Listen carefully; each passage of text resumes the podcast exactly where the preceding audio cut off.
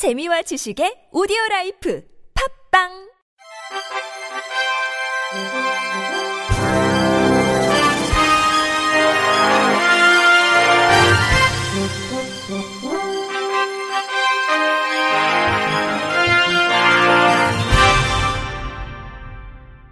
청취자 여러분 안녕하십니까? 12월 18일 월요일 KBIC 뉴스입니다. 지난달 개통돼 운영 중인 우이신설 경전철에 대해 한국시각장애인연합회가 편의 문제를 해결할 것을 요구하고 있지만 관련 기관은 묵묵부답인 상황입니다. 15일 한시련에 따르면 지난 10월 19일 한시련과 서울시 우이신설 경전철 주식회사는 편의시설 개선에 관한 면담을 가졌습니다. 이 자리에서 한시련은 우이신설선 역사에 축소 설치된 선형 블록과 미흡한 시각장애인 편의시설에 대해 개선을 요구했고 서울시는 우이신설선 운영기관에게 관련 사항에 대한 조치를 취할 것을 지시했습니다. 그 후 10월 23일 시각장애인 편의시설 개선 요구가 담긴 문서를 우이신설선 운영기관에 서면 전달하고 회신을 기다리고 있지만 아직까지 제대로 된 답변을 받지 못했습니다. 하지만 관리감독기관인 서울시는 우이신설선 운영기관에 재차 지시하고 있다는 말만 되풀이할 뿐 시각장애인의 불편함을 해결하기 위한 적극적인 행정은 취하지 않고 있습니다.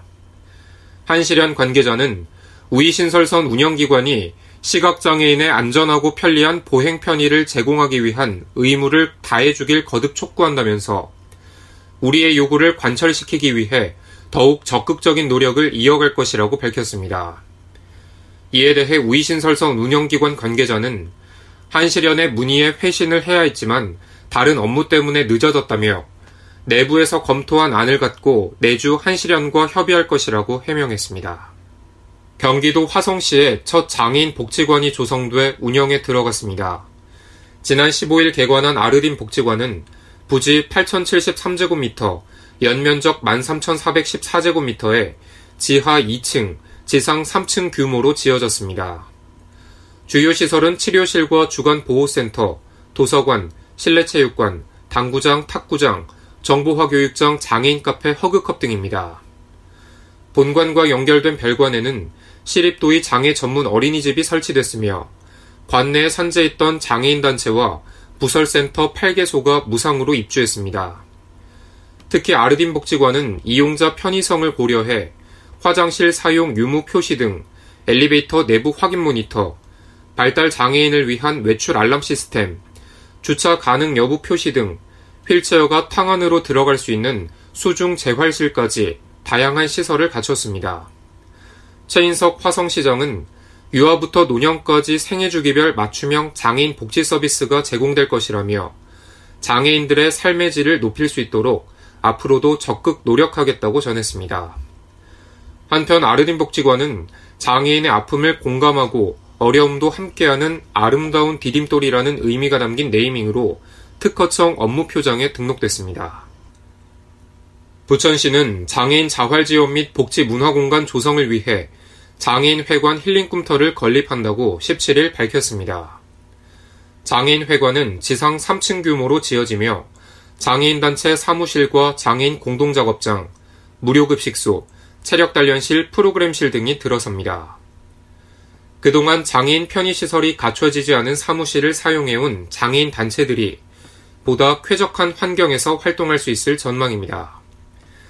또한 다양한 장애인 복지 욕구에 대한 맞춤형 복지 지원과 장애인 단체 간의 상호 네트워크 형성, 장애인 복지 사업의 집중화 및 고도화 효과도 기대하고 있습니다.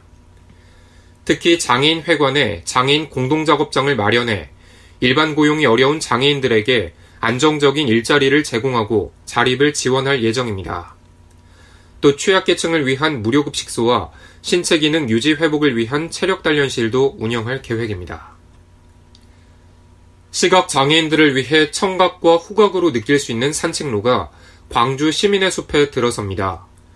산책로 이름은 장애 구분 없이 모두가 함께 걷는다는 의미로 한마음길로 정했습니다. TV조선 박건우 기자입니다.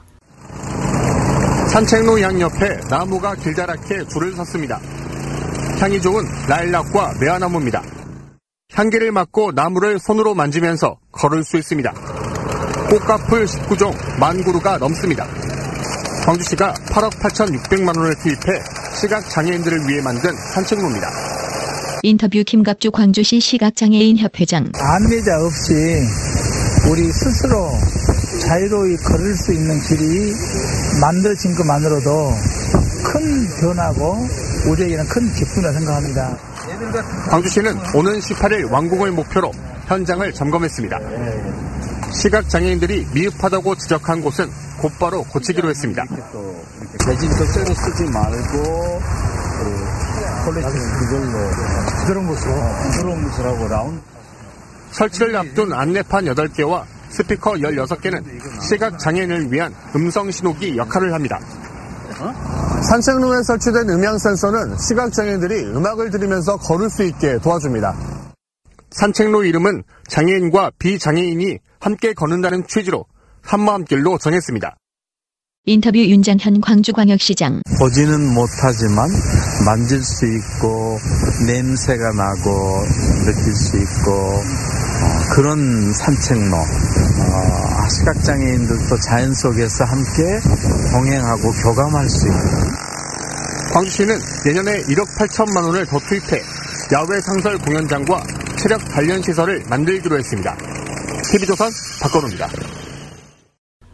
아산시 장애인복지관이 최근 1개월 동안 음복면 16개 법정리 주민과의 만남을 통해 복지 사각지대를 발굴했습니다. 직원들은 마을 회관과 경로당을 중심으로 최소 5가정 이상 주민을 찾아가 마을 내 거주 중인 장애 가정을 탐색하고 소통하는 시간을 가졌습니다. 복지 사각지대 장애 가정은 정보 접근성이 낮아 복지관 정보 습득에 취약하거나 이동 부담으로 서비스를 제공받지 못하고 있었습니다.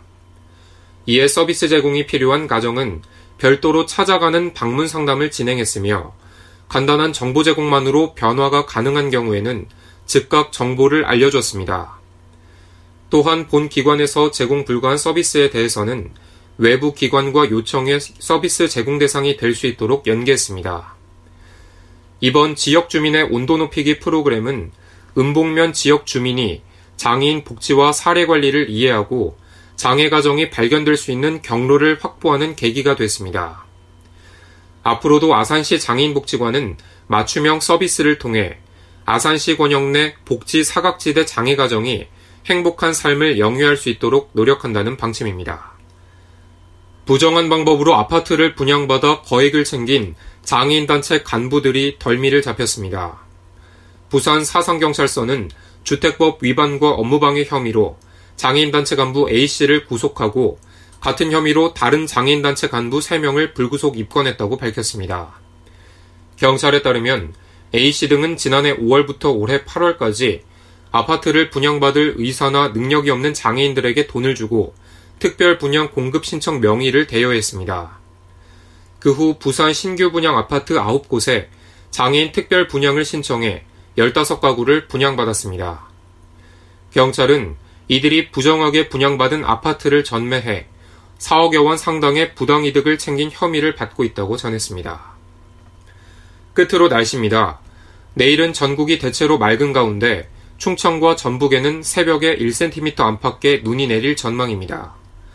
아침 최저 기온은 영하 12도에서 3도, 낮 최고 기온은 영하 4도에서 6도로 예보됐으며 서울과 경기에는 곳에 따라 새벽에 약한 눈이 날리는 곳이 있겠습니다.